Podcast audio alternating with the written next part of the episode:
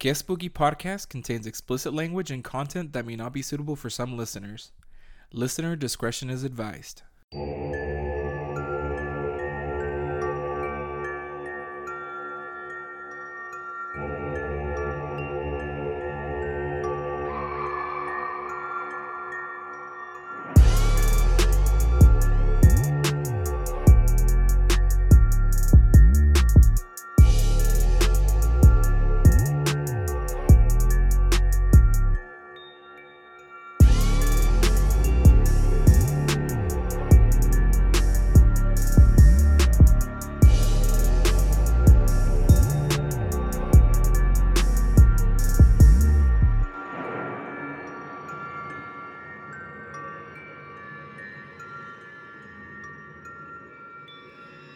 Hello, Hi. welcome to the Guest Spooky Podcast, where two married guys share stories of paranormal encounters, urban legends, true crime, and other scary things from around the world. I'm Andres, And I'm Kevin. and we're incredibly boring this month. I don't think anything's happened, has there? Mm, no? I mean, happy birthday, Selena Quintanilla. Yeah, and That's the only thing.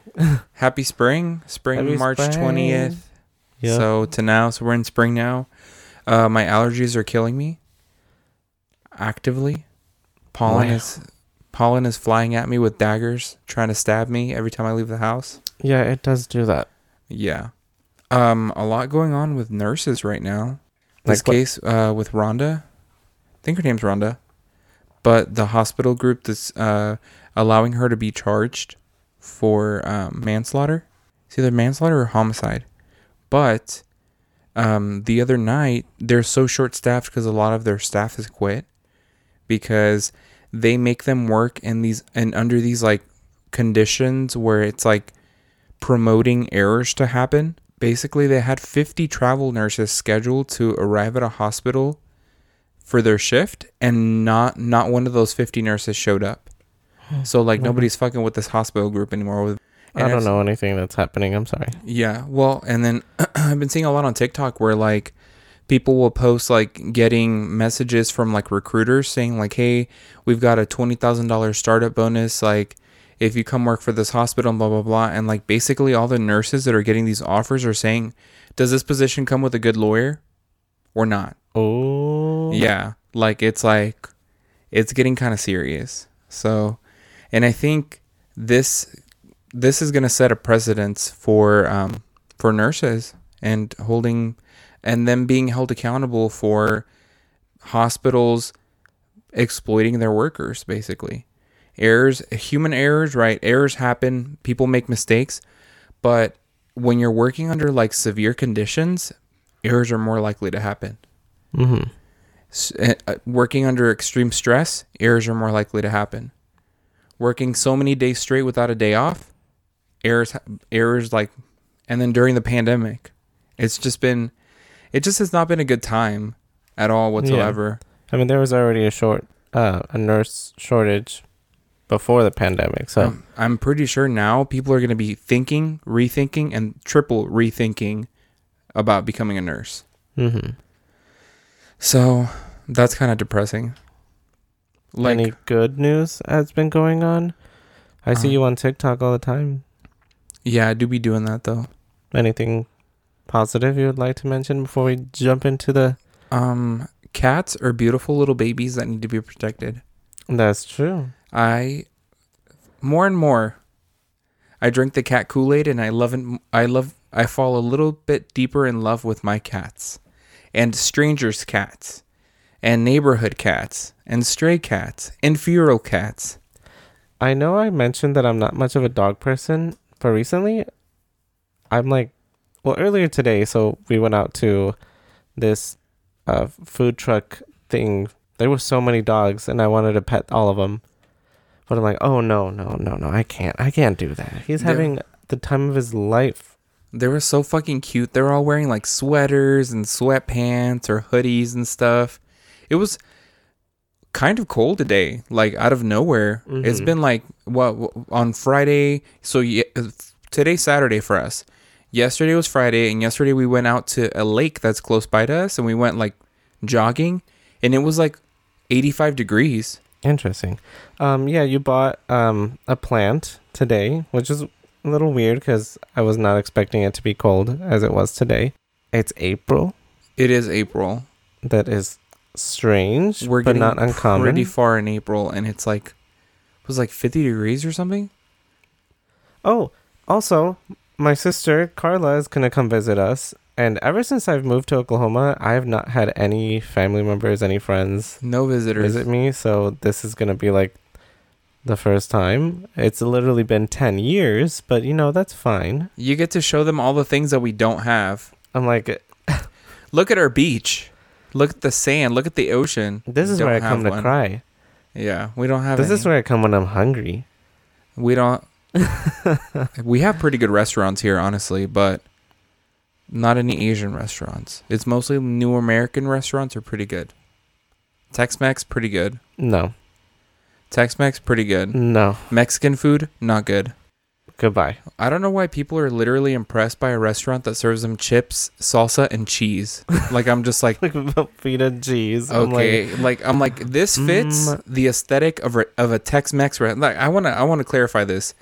I love Tex-Mex food. oh my god, I am a lover of Tex-Mex food. I love it. I can't believe you've I- done this. I think of it as a total separate cuisine from Mexican food. It was easier for me to co- compartmentalize that Tex-Mex is its own thing. It's Mhm. very American. It's like a you know, it's a it's a southern style of cooking that is inspired by flavors of Mexico, right?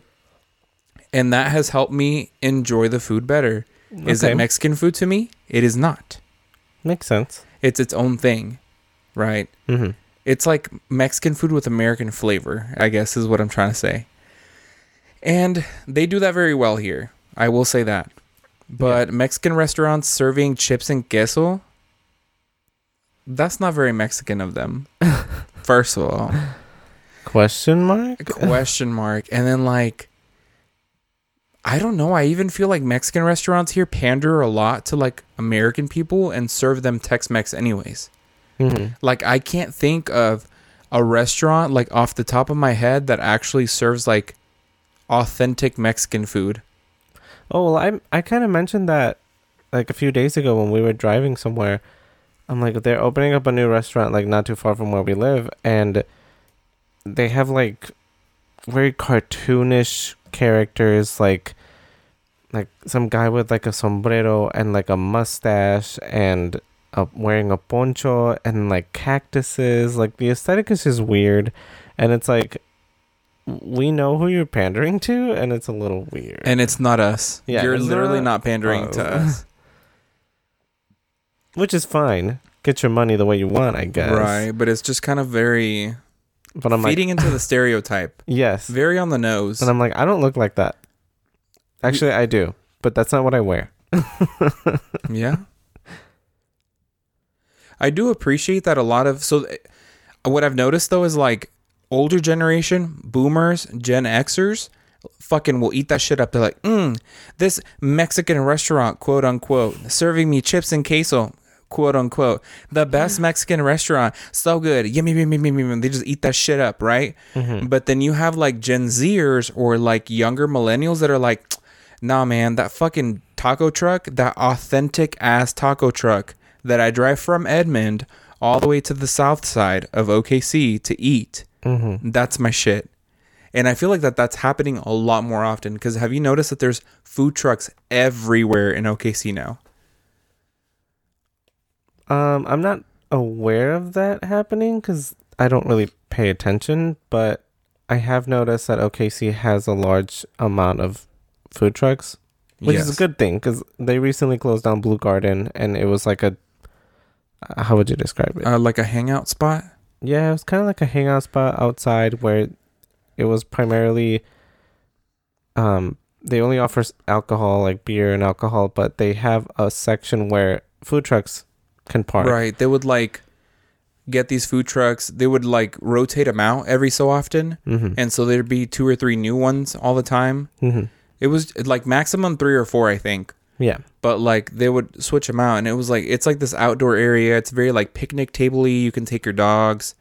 Um, not very much rain cover. It's literally outside, but they have TVs. They have like cornhole. They have like outdoor games, Mm-hmm. and so a lot of people like love going there and hanging out. And Well, it the closed, so well, yeah, they used to, and but like the food was good. You remember that one time we ate the Filipino the Filipino food from the Filipino food truck? Mhm. That shit was good. Yep. I was about to say something chuggy. Oh no! Don't say that. Not by saying chuggy, I'm chuggy. Nobody says chuggy yeah, anymore. it was it was good, and I feel like OKC has a tendency to make food trucks and then just kind of park somewhere, and then update their location like on Facebook or something. So it's it's a pretty pretty cool thing we got over here. You know, Yeah. I feel like we need more Mexican street vendors, but I feel like we're not there yet. Yeah. Oh, the thing I miss about Chicago is going to like in the summer going down to the lake and um, Getting a cup of fruit. Yeah a cup of fruit. That's what I mean here. A cup of corn. That's what we need here. a cup of raspado. Like, yeah. The last time we went, where were we driving? We were driving from the hospital back home, and my mom saw a food vendor, and I was like, "Oh, I want some," and she literally pulled over. Oh yeah, in the middle of a neighborhood. yep. They- were just serving uh, fruit in a cup with uh, chile, limon, and, chamoy. tajin. Yeah. So so good.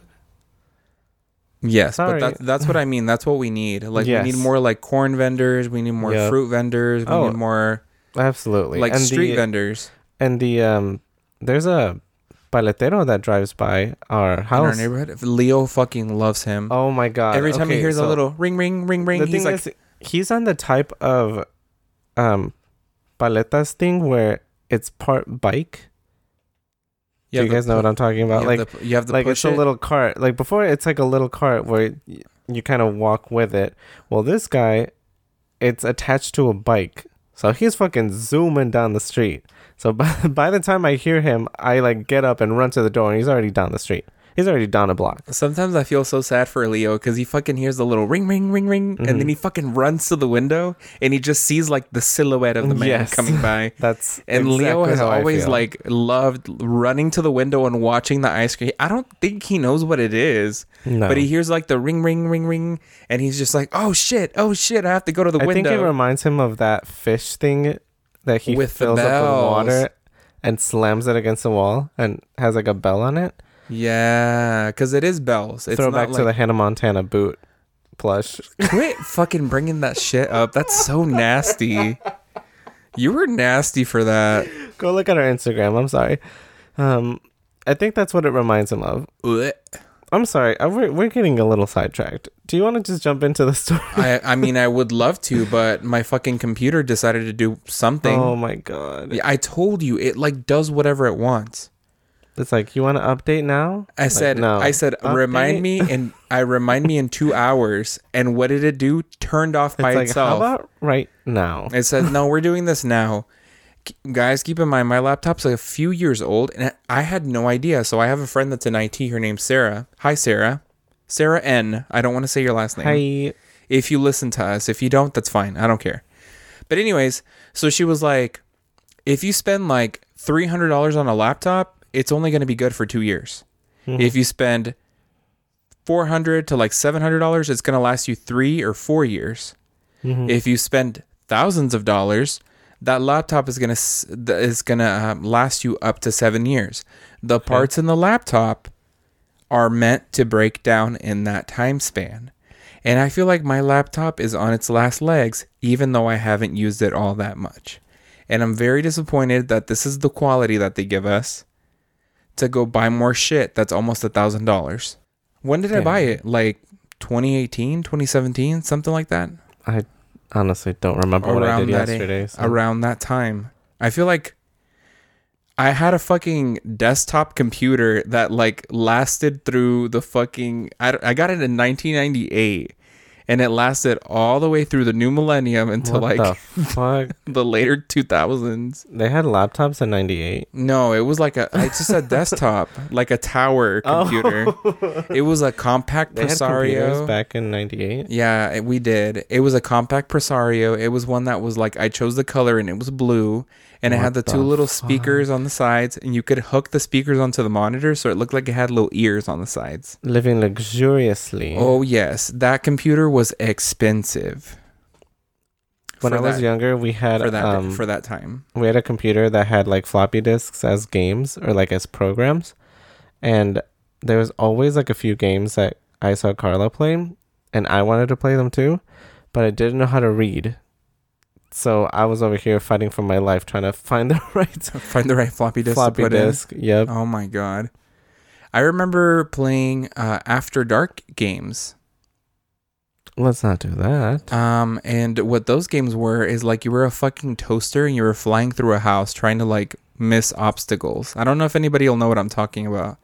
And then also there was like the hula hoop girl game. And then there was also the lawnmower game where the lawnmower was being chased by a zombie, if I correct if I remember correctly, but you had to mow the lawn at the same time and finish before the zombie Tragic. caught you. There was a bunch of fun games on it. A lot of fun games. But it was called After Dark Games. And Oh, I don't know why that sounds like not safe for children, but they were children's games. it did sound a little funky when I said it is, but they're called After Dark games. Hmm. So that was fun. No, I but- I didn't take it that way. It reminded me of like Nick at Nite, and I'm like, oh, okay. I think this is the type of energy that they were going for in naming the games that. I think. Are you gonna pull up your notes on your phone? All right. So what I have for you guys today is Desierto de los Leones. Have you ever heard of this?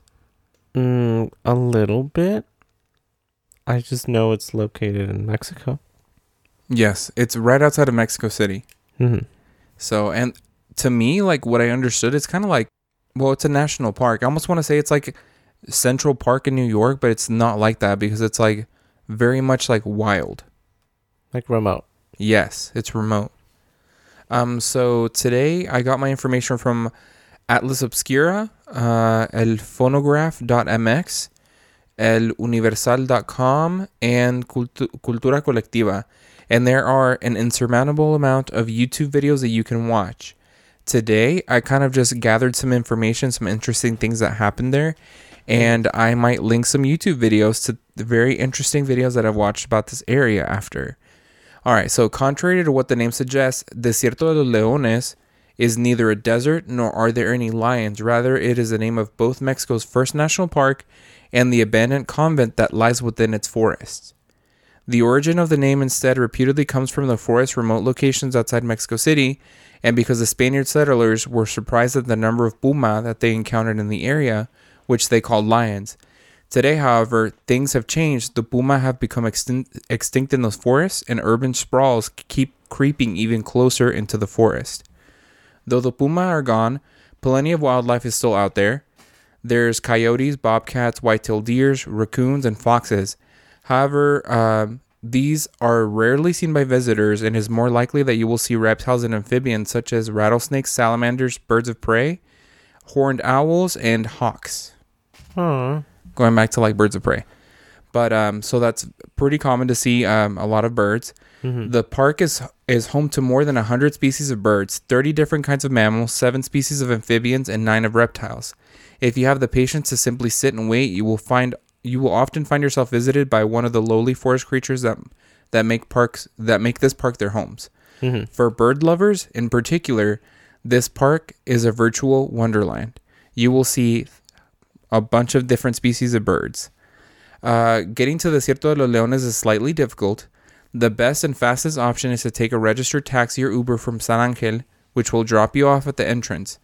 Make sure you talk to the driver and schedule to be picked up when you're finished at the park. Bring some warm clothes, as it is almost always cold, misty, and humid due to the forest microclimate. If you are hungry, there are several very good and cheap places to eat and have a coffee at the entrance just outside the convent. Be mindful of stepping on rattlesnakes while walking in the forest during the summer months. And do not risk eating any of the fungi found on the trails, many of which look like magic mushrooms but are actually very toxic. Oh my god. when you said when you said um if you get hungry, I thought you were gonna mention like there's stuff in the forest you can eat. No, don't eat Don't anything in the do forest. that. No, absolutely not. These woods were actually never settled by the Aztecs. They preferred to occupy lakesides, although there is a lot of evidence that has been found in the forest that suggests that ear- earlier civilizations actually used this forest to hunt deer and other game. It wasn't until the arrival of the Spanish that bega- uh, that people began to live in the area in, in any numbers. In 1606, the Catholic Carmelite Order of Barefoot Monks chose to build their convent here due to its peaceful surroundings and dis- distance from the city, which made it ideal for meditation and retreat. Life for the monks who occupied the building would have simply been often harsh due to the vow of poverty, silence, and chastity they had to take. In addition to the vow of silence, they, the they prohibited the monks from communicating with each other. They were also required to walk barefoot, which must have been very unpleasant considering the terrain, the dangerousness of rattlesnakes and scorpions, and the often cold temperatures. In the day, it could be 80 degrees. At night, it's definitely going to be like 40. So there's like a huge fluctuation. Mm-hmm. It's just like where the area is. Uh, the convent eventually was abandoned in 1810, partly due to the deterioration and collapse of the building as a result of the near constant humidity from as well as the War of Independence against Spanish reaching the outskirts of the forest. After being used as a military barrack, the area was declared a forest reserve in 1876 and became Mexico's first national park. However, many contended that the monks never really went away, and the convent ruins are surrounded by urban legends about the supernatural. Over the years, many visitors have reported seeing the, uh, the ghosts of barefooted and hooded monks and feeling the presence of a sinister and unseen entity watching, watching them. Those who enter this mysterious place become witnesses to the paranormal phenomena for which it is known. Many speak of its corridors in which the cries of the victims of the 1705 earthquake, which leveled the building, can supposedly be heard. So I was like, what are they talking about? Supposedly in 1705 there was a huge earthquake, Mm-hmm. and a lot of people that were harmed were brought to the monastery to heal. So a lot my of people God. died in the monastery, and part of the monastery actually fell because of the earthquake. So there was a lot going on, and this took a little bit of digging because obviously 1705 the record keeping was not that great. So another space that gives uh, people something to talk about is the dining room, where many many have claimed to seeing chairs that move, like being pulled out from under tables and pulled back in, as if people are getting up and leaving their seat when they're done eating or when they're sitting down, as well as um, like candlelight. People will see candlelight walking around in the monastery, like when Oh there's my nobody in there. And this so is sorry. Oh, you just answered it. But this is in the monastery. yes, So is it still in function, or is it kind of like r- ruins? you can visit it like you can Okay. tour it but Mhm. i don't like and i think that they do have at some point they still use it for prayer sometimes but like it's abandoned now so That's the word. Yeah. Okay. Abandoned. they Let do me. Sorry. I want to look at a, a picture. What it's, is it called? it's actually pretty nice they do have people that come out and like watch the grounds mm-hmm. and like keep it and it's a historical site now so it's Yeah. like they have to take care of it to make sure that it doesn't fall into further disrepair what is it called? I'm sorry. it's called um desierto de los leones it's the mon- uh, monasterio Monasterio. monasterio i think Monasterio. Oh. The oh, monastery. Oh, okay. Yes. This is very pretty. It was named something else. And then they changed the name to El Desierto de los Leones. Yeah. The name before was a full ass, long ass name. very Catholic of them. Yes, very Catholic name. Yeah. Right now it's just called Ex Convento de Desierto de los Leones. Yes. The ex convent. Wow. Okay. Sorry. Continue. Okay, so after seeing the candlelight, seeing the, the lights go on and off, keep in mind there's no electricity in these buildings. Mm-hmm. This old ass building in the middle of nowhere. Okay. Others assure that if you achieve total silence, you can actually hear chants and prayers of the extinct monks. Was there something that happened to the monks? Like besides the earthquakes? Basically, like it just fell into disrepair. No, I meant like why are they ghosts? Well, they died there. Oh. Yeah. Obviously, like you go, you be a monk, Mm-hmm. and then you get sick and you die at the monastery. Oh, okay, You're buried okay. in the grounds. I understand now. Okay. Yeah. If you think that's creepy, they actually have like catacomb like underbelly under the monastery, and in the basement down there, you can actually hear like cries of pr- cries and prayers at night. Oh it God. emanates. Sometimes you can even actually hear it from the outside of the monastery, supposedly. Like if you're visiting, you're in there after hours. Mhm. And oh, and here's another thing. A lot, I in a lot of places that I saw suggested you don't go after dark. You, they're like, once the sun starts going, I get the fuck out, like immediately, Oh my god. because there's still bobcats out there. Oh. Hmm. because there are um, a lot of like sects and like religious groups that do um, black magic out there. Oh. Satanists, like people that are believed to be cannibals, go out there to do. What? the basically, a lot of people disappear here. Like if you go here by yourself to go jogging, there's hiking trails. There's there's jogging trails. People go out there and bike. It's a natural. I mean, it's a a national park. it's a national park. People go do things, but people do disappear here. What? the So they're like, uh, be careful because something's in the woods. Another thing that I do want to mention is that it's not like a forest that you, like when you think of a forest, like you think about when we go hiking, right? Mhm. There's a clearly marked trail. You can't walk off the trail because the foliage is too big sometimes. Like you can tell that there's, it's not a trail, right? Yeah. Well, in this forest, this forest is full of pine, and I don't know if you knew if you knew this before, but pine needles are slightly acidic. So when pine trees shed their pines on the floor, it litters the ground, and Yeah. the acidity starts to like obviously like they start to decay. The acidity goes into the ground. Mhm. So the only thing that can grow on the ground is the pine trees themselves. So they take care of giving themselves space and nutrients around them by using their pine needles. And they like kind of kill off the other plants. Have you ever noticed that when you look at a pine tree, like the area beneath it is kind of clean? Yeah. There's never like stuff up on uh, up under it like no um ferns or grass or anything Grass like or- that? because they're acidic. Oh my god, I didn't know that. Yes. So whenever you look at pictures of the, like the national park here, Mm-hmm.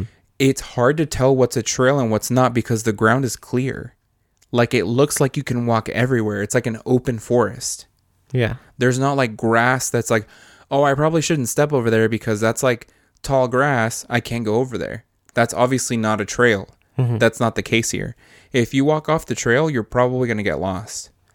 And it's a bunch of hectares of land, which is what they use to measure land in Mexico rather than acres like how we do here. I don't know if anybody was aware, but in other places, they use hectares or hectares or whatever, however you say them.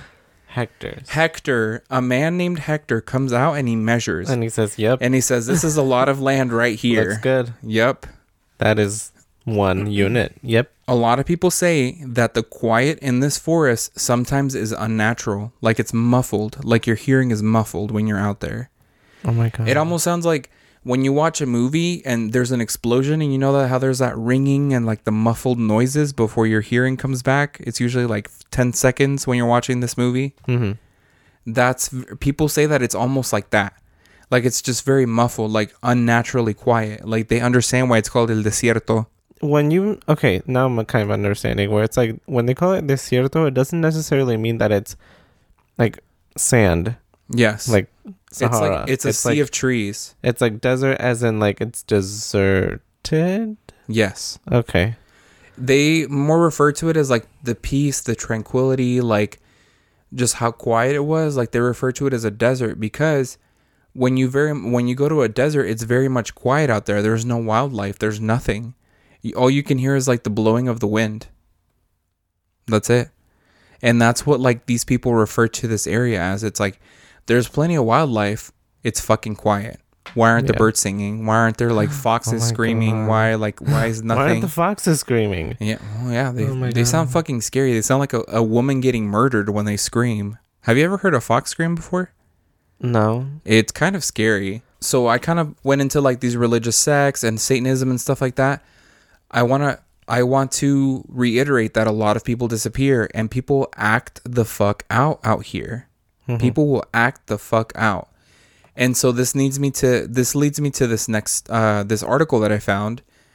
And I mean, these are insurmountable. You can go look and see like the different types of like police reports from El Desierto de los Leones and they're kind of like a lot. For example, this is the title of the article Englishman executed with a shot in the head in Desierto de los Leones. My God. After finishing a bike ride with his wife and dog, a citizen of English origin was executed by armed individuals with a gunshot to the head when he was in the in the Desierto de los Leones in the city hall Guajimalpa. That's uh that's a word. Yeah. So it was there in that in that seat. Mhm. Around 2 p.m. yesterday, a member of the capital city police were alerted to gunshots. They immediately went to the scene and found the body of a man identified in the reports of the Ministry of Citizen Security, Maxin Pinishti, 41 years old. Witnesses recount to police officers who observed two subjects on a motorcycle drive up parallel to the Englishman when he was re-racking one of his bikes on the back of the truck and they just shot him. They also the said that they have watched so this this was the um witnesses. Mhm. They also said that they have watched this Englishman regularly partake in outdoor activities there in the park almost on a daily basis. So this is something that he did regularly, biking, walking with his wife and his dog. Yeah. Expert service personnel attended the scene who carried out the first steps and lifted the body, and the corresponding investigation was initiated before the Attorney General's office. This was this was not the only criminal act in, in this area. Local police officers responded to the call of a man who had two children's coffins left outside of his home in the Alvaro Obregón mayor's office. Through a call, elements of the San Angel sector went to a building on Calle Jardín 84, Tlo- Tlocopac neighborhood, where they met with a subject identified as Pedro Lopez. According to what was narrated from a Chevy car license plate, I won't say it on the air, but they did report the number. A subject under uh, a guy took out two white coffins for children, left them in front of his house, jumped back in, and drove away. What the? So Wait, were they were like, did they have bodies in them? that was not reported. Okay. But what the fuck is going on here? Like in this area. And I urge anybody that's like more interested, look up the police reports.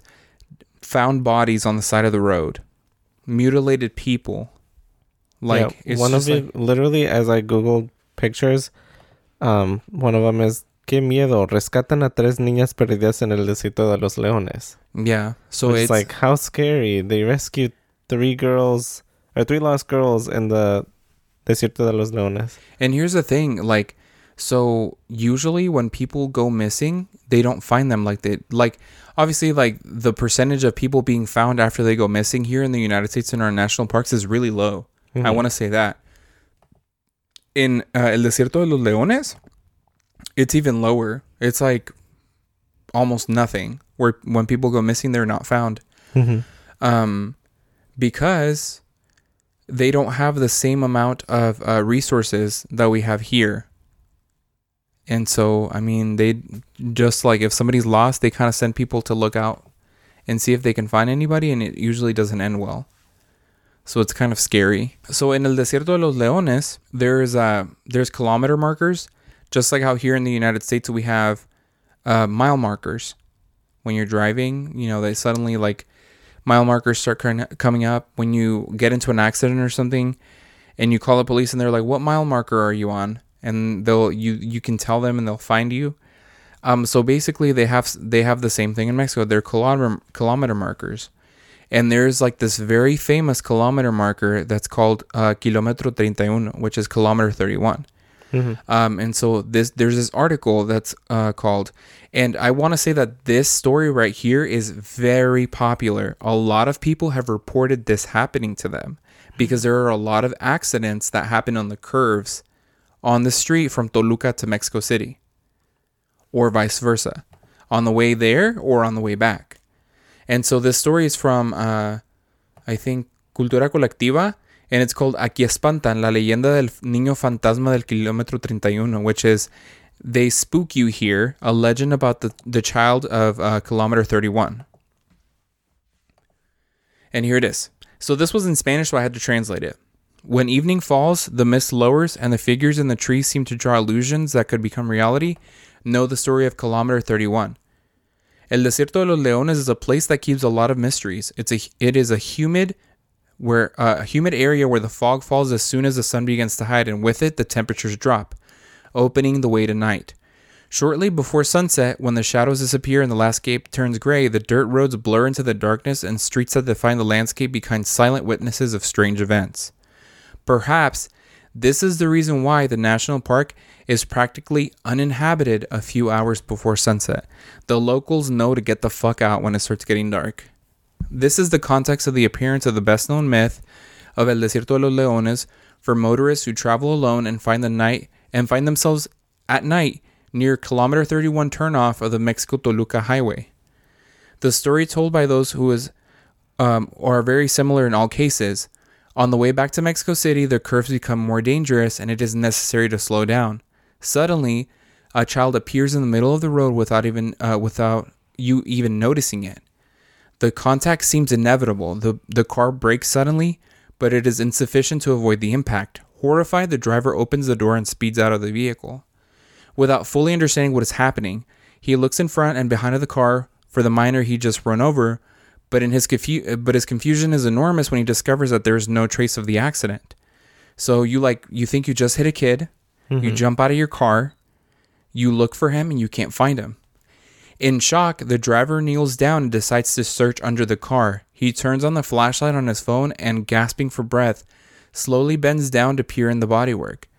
The toe of a child's shoe sticking out near a front tire makes his skin crawl, but he's unable to confirm what he's looking at. Trembling this time, he decides to crouch down completely. What you're about to see will mark you and scar you forever. In front of him, the bright eyes of a child appear, staring at him, hypnotic, like two huge plates and inexpressive, as if there were an, as if they were an inert object. The look is nailed to an interior, producing desolation and inexplicable tears. At this point, the different stories take diverging paths.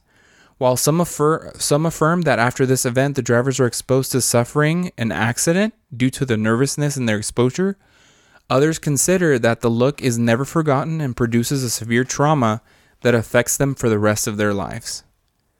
So basically, what happens is you run over this, you think you run over this child, you get out, you look in the front and the back of the car, there's nothing there. And usually, when you look under your car, the kid will be under your car mangled and be staring straight at you, still oh alive. Oh my god. Hell yes. no. With shiny eyes like a cat. So the eyes shine. And so people have reported that then the child disappears. Like somehow this child is gone. They've called police. Police have gone out there. There's nothing under the car. This person will start driving, immediately have an accident because of how um impresionados, like the scare, the nervousness, the anxiety, like just Yeah. the shock. They end up having an accident and passing away, or they're permanently scarred for life after that look. They will see that child everywhere. They'll see it behind them in the mirror in the bathroom. They'll see it in the closet. No, They'll no. see they'll just be affected that way. They'll see it in the corner of their room when they turn the lights off. Yes. The appearance of the monks who inhabited the first convent in Mexico, as well as other situations, feed the urban myths around the enigmatic site. The above is one of legends that are told about kilometer 31 of the Mexico, Me- Mexico Toluca highway. So this one is very, very popular. Um, also, the monks are reported to walk around in the forest. Like you will see hooded figures and like friar outfits walking around. And no matter how fast, how hard you chase after them, you'll never catch them. Oh my god. They just appear and disappear. And what I want to say is that so I've seen a lot of really good YouTube videos that actually like cement this point that I'm trying to say because I don't know if you remember we've watched a couple YouTube videos where you see hooded figures in the back Mhm. and the YouTuber will never notice the the figures in the back or like behind a window or anything until they post a video and their their followers will point it out and say, "Hey, timestamp this." Wait, are you referring to like this area in particular? Yes. Okay. Yeah. Timestamp this. There's somebody behind you in the trees. There's somebody behind you in the building. There's something walking behind you. There's a weird noise. Can you hear it? And so it's fucking creepy. I think this is also the place where we saw a video one time that somebody found a boar's head in the middle of a pentagram. Oh, I don't remember So people be coming out here and wilding out, like doing some weird ass shit in this forest, and The it's just giving its it's it's just feeds into that like creepy factor. Like this is really weird. Like people really love going to this park because it's actually really beautiful. Mhm. but people are like it's not so fun if you go there by yourself or at night. Don't ever go there at night. The one video I re- do remember is one that we saw on Nuke's Top 5. Um, and this was like two years ago or something, probably more. But it was like 2021, like around this time last year. yeah. Well, the video was a YouTuber that I guess he doesn't even have anything paranormal. Like his YouTube videos are never anything paranormal. Right. They're always just like him traveling different parts of Mexico and kind of explaining. It was like him and a friend or something. Mm-hmm. and they drove out to this Desierto de los Leones at like night, and they go to one section that I don't know what it was like a like a stone house or something with like picnic benches outside. Um, and he sets the camera down, and they're just kind of like walking around. And inside the house, it's not really a house. It's kind of like a picnicky area. I guess I don't know, but I guess someone. It's kind of like a half cabin Mhm. that's left open with picnic tables inside. Yeah. So that if you're out there and it rains, you can kind of go seek shelter. Mhm. Or if you're like having a picnic that day, you can just kind of like walk up and sit down under under the like the awning. Yeah. It's almost like half of a building with an awning on Yeah. top. But Well, they look very old. Yeah, and the camera is like pointed kind of. He kind of sets it down, and they're just walking around. And inside the house, they see like this big like creature thing that I initially I thought was like a monk, but it like it looks way too big to be like a like one of them. Um, because even then, like in the video, it was just two two guys. So in the video, it looks like something just huge, like walking inside the house, and when they don't even realize it until they, uh, someone in the comments, yeah, they posted the video and somebody mentioned it to them, and then Mhm. somebody then subsequently sent the video to Nuke's top five, and he posted Mhm. the video. yeah, But yeah, so that happens a lot in the YouTube videos that people post to that place, and a lot of you, you're right. There's a lot of. Uh, I was watching one where um, this guy's a runner in Mexico, and mm-hmm. videos all in Spanish. He just goes. He he's like, this is the best best place to go.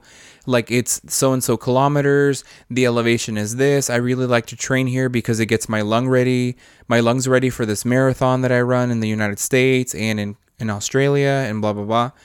And in if, even in his videos, people have pointed out that there's weird things in like where when when he's jogging, there's like people in the woods looking at him, oh hell no, and he's just like never paid attention to it, just kind of moved on with his day, like never like said anything. And but it just like usually there's something that appears in pe- these people's videos, like it's just very, very strange. I want to go there so bad. I do not. Um, I know I usually um say that like I'm not really scared of anything paranormal, but in this case, there's it sounds like there's more. Like if I see a, a hooded monk in the woods at night, I don't care. I never said I wanted to go at night. I'm gonna say hi, It's like- girly. Um, yeah, no. but if it's like people like in satanic sects, sects, sorry, um, yeah, I'm not. No, no, no, no. yeah. I'm good. Thank you. There's also a lot of like narco activity in these Oh woods. no. So, for example, like you know that guy that I like to watch, uh, Mystery World, the guy that did the story about um, the town that's Duendes, the Duende Town place that we talked about before, Oh yeah. and he t- he put out the video. So he like travels around Mexico and posts videos every once in a while. His honestly like. He's okay, like he's a really good storyteller, but his videos are kind of lame because nothing ever happens in them. but like, um, in this particular video when he went to kilometro 31 there was like a person that pulled up and he was like yeah this doesn't feel right like i'm gonna leave and that's because there's a lot of narco trafficking uh, activity that happens there. They body dump there. And um, so there's a there's an article i didn't include it in my in my research but a very famous cartel that was on their way to guatemala from sonora got caught when they were driving through uh, el desierto de los leones and so like this is like and you know obviously they try to take roads where like there's not that many cops so they, that that like the min like they minimize the chance of them getting caught Mm-hmm. and so like they caught like 15 of them driving through here with like a Oh bunch God. of like mar- not marijuana with a bunch of drugs like sh- like hard drugs on its way to Guatemala Damn. and this is very common like people like they say it it's like they say don't be out there at night. Not so much for like the paranormal. Like yes, there's that aspect as well, but they know that organized crime is is very like active at night in this area. Yeah. Well, that's kind of what I mean. Yeah. That that's what I would be more scared of. So it's just like it Um, just gives us like people really love it because it's such a nice natural area. It's a it's a national park. It's very expansive. Uh, it's very well kept. But like people are also like, well, fuck. Like, what can we do? we really like going here, but there's like all this bad shit happens here. Mhm. So, and that's the story of El Desierto de los Leones. We can never have nice things. We can't ever have nice things. I was able to find the full name of the monastery, by the way. Okay. It's called Ex Convento de Nuestra Señora del Carmen de los Montes de Santa Fe. yes, that was. so that is Formerly known very as. Catholic. It's a very Catholic, very long name. Oh wow. Okay. Good job.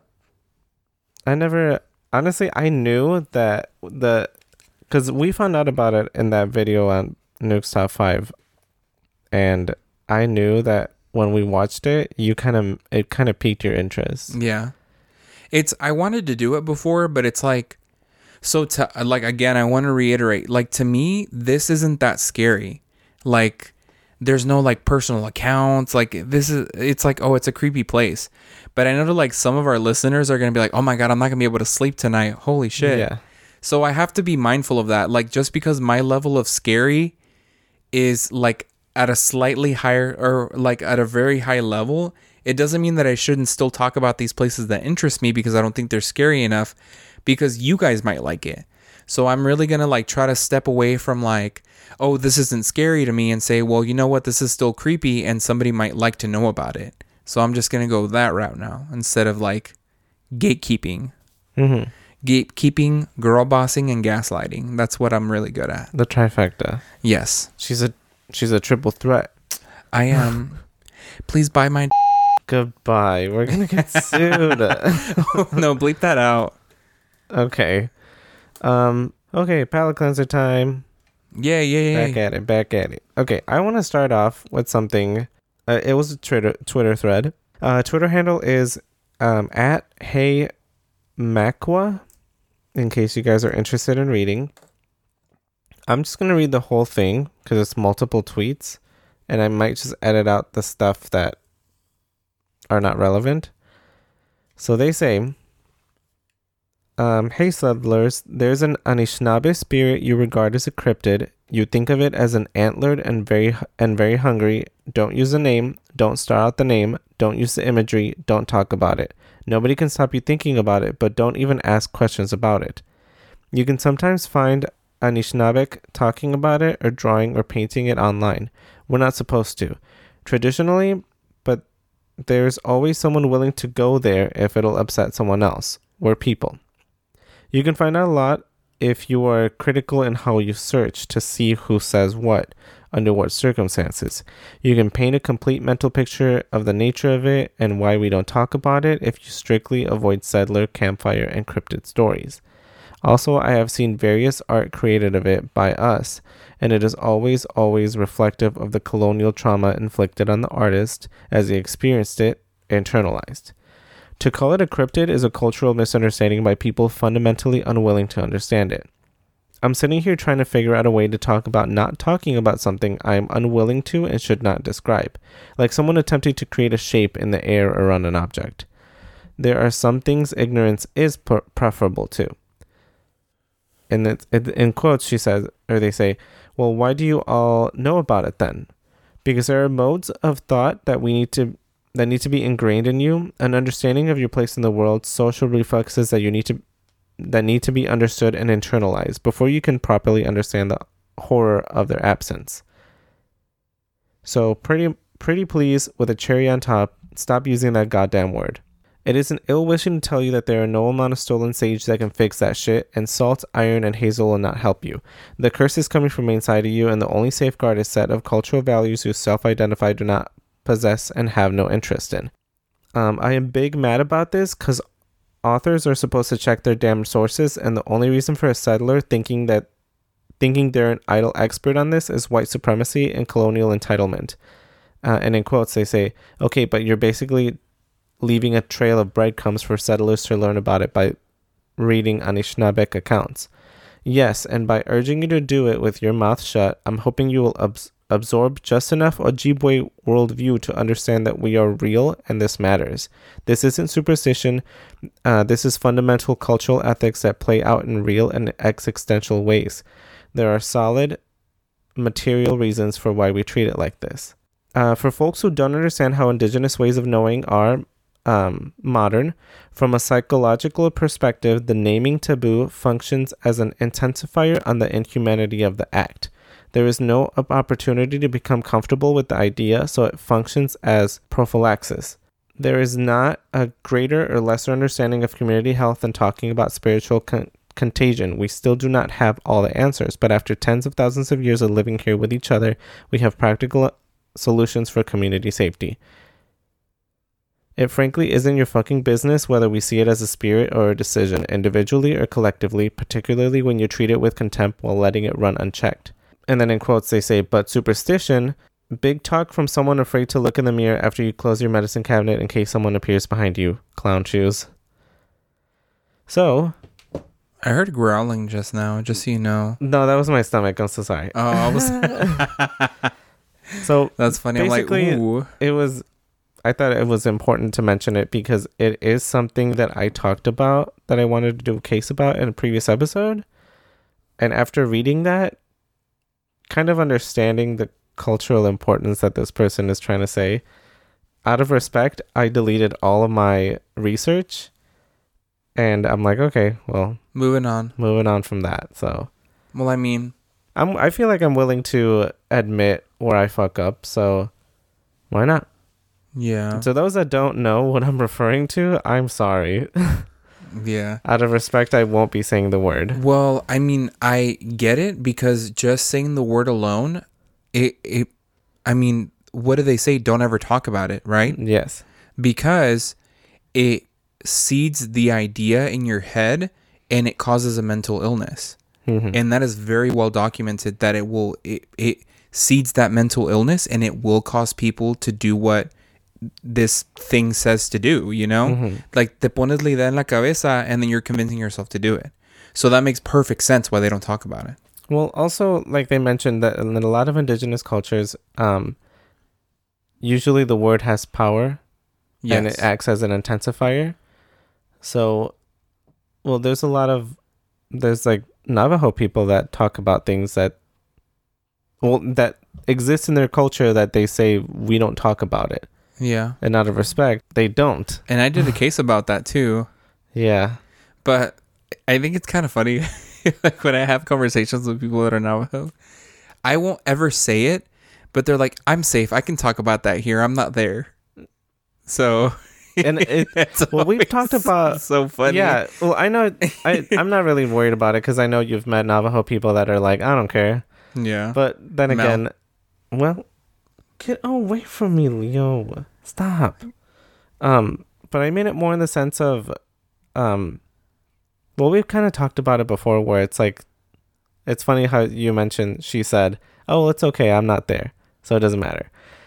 It's in the same way that we feel about like Mexican urban legends and cultural differences between the U.S. and Mexico yeah. or where like how your parents make like some things exist or like quote unquote are more real Uh-huh. in Mexico than they are here. yeah. Or like here you can talk about Whatever. I don't I don't know, I can't think of what Alice said, it feels more safe here. It feels Yeah. like you're detached from whatever it is. yeah. That it's not going to come looking for you here. And I, re- I don't remember, I mean, I don't know if you remember when I did the story about the Stigini Mhm. and I was like, Kim, are you supposed to be talking about this? She's like, no, but it's in the city, so it doesn't matter. I'm not in Sasakwa, so whatever. She's like, I don't care, I'm not on a reservation. She's like, I don't give a fuck. it's fine. Hi Kim. Hi, Kim. Okay, next topic. Just what I wanted to I'm shook. Like, I never thought of that, but yeah, that's right. Like, Someone tweeted about the song Culo by Pitbull being on Madagascar, and we've talked about this before. Well, not like on on the podcast, but we've talked about it. I talked Like, about it to in you. real life. yes, IRL. I thought it was fucking hilarious. So the thing is, this person's like, you're telling me, like, it was a tweet. I, I was trying to look for it, but I couldn't find it. But they're like, you're telling me that this song wasn't on Madagascar? Because they're like, I remember um, the lemurs dancing to this. And I'm like, dude, I swear, I remember it too. and they're like, and I, I guess afterwards they're like, I guess it was just uh, the, The bootleg, bootleg? version. Yeah. Yes. I'm like, okay, hold on, because I remember this. You did you ever watch Madagascar? Hell no. I told you before, I never watched those movies. I hate you. I did watch I, I have watched the TV show with the penguins at the zoo afterwards. hmm Like I think it was my brother or somebody that was watching it and I just kind of like casually watched it with them Uh-huh. and it was kind of interesting, but I never went back and like like watched the movies. Madagascar was I remember King Julien it was he's a annoying. moment. It was a moment in life. I know. I remember people saying I'd like to move it, move it for like fucking months. Yep. Yep. and making it into memes, putting it on fucking t-shirts, using it as a slogan to work out. And I'm just like, yeah, you guys are doing too much. I remember when I first watched the movie. Of course, it was in bootleg. It was all the movies are best in bootleg, and you know it's good when you watch people get up from their seats, um, in the recording, because someone's recording all the way at the back, back row, um. But I, I remember I watched it in Spanish, so to have Pitbull in it wasn't really out of place. so I was like, okay, sounds good. I mean, like in a dubbed movie to hear Antonio Banderas' voice, it's not weird. Or, or like Pitbull. No, that's I'm not saying- crazy. I'm saying that like I watched it in Spanish, so for them to edit the movie, the the song by Pitbull in Spanish wasn't really out of place. Like to me, it would have been weird if it was if I was watching the movie like completely in English and then they edit that in. Well, it's like what is going on? and then around that time when those movies were coming out, it was not unusual for them to dub these movies with the same 13 actors. And it was like only the famous Hispanic actors and the Spanish ones.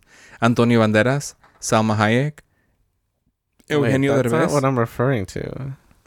Well, I'm just trying to say like their voices sound familiar, so it wasn't like weird. A familiarity. So it wasn't out of place. Uh, okay, moving on. Oh, um, recently, since the last episode, I went to like my first party since the pandemic. You didn't go because you didn't feel well, but we went to Maite's party. Hi, Maite, in case she listens, because she finally moved into a house. Um, I realized that I don't know how to act. Let me specify.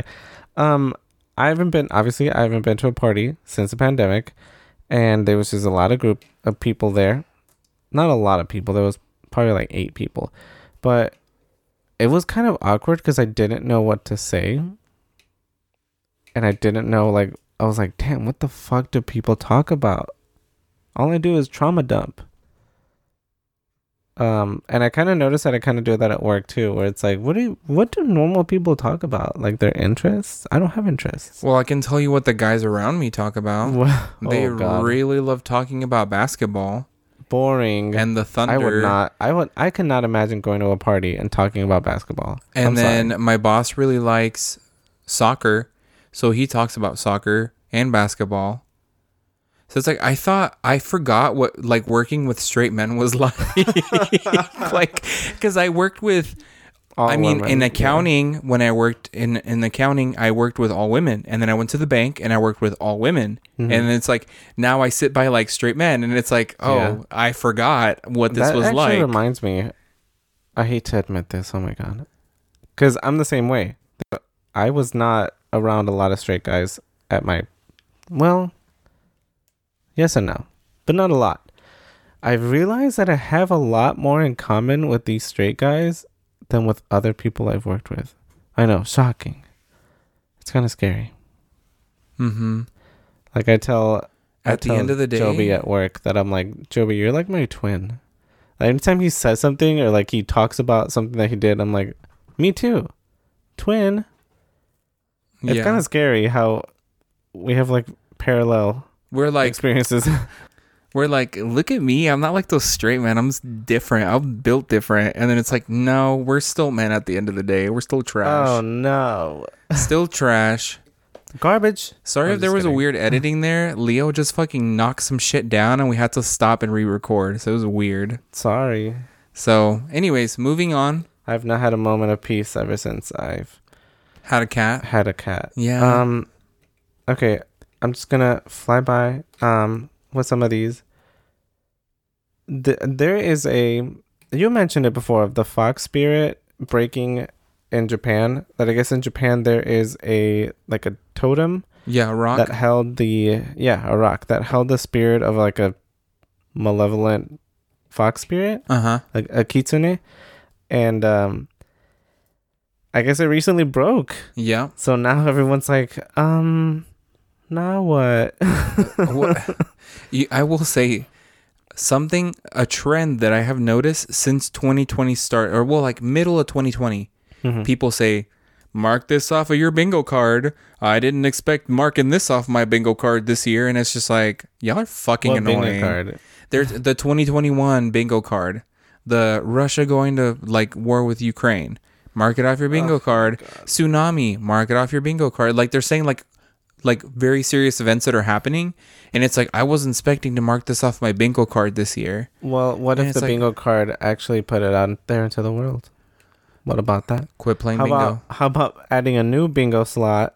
I don't know how it works, and saying, um, I deserve a pat on the back.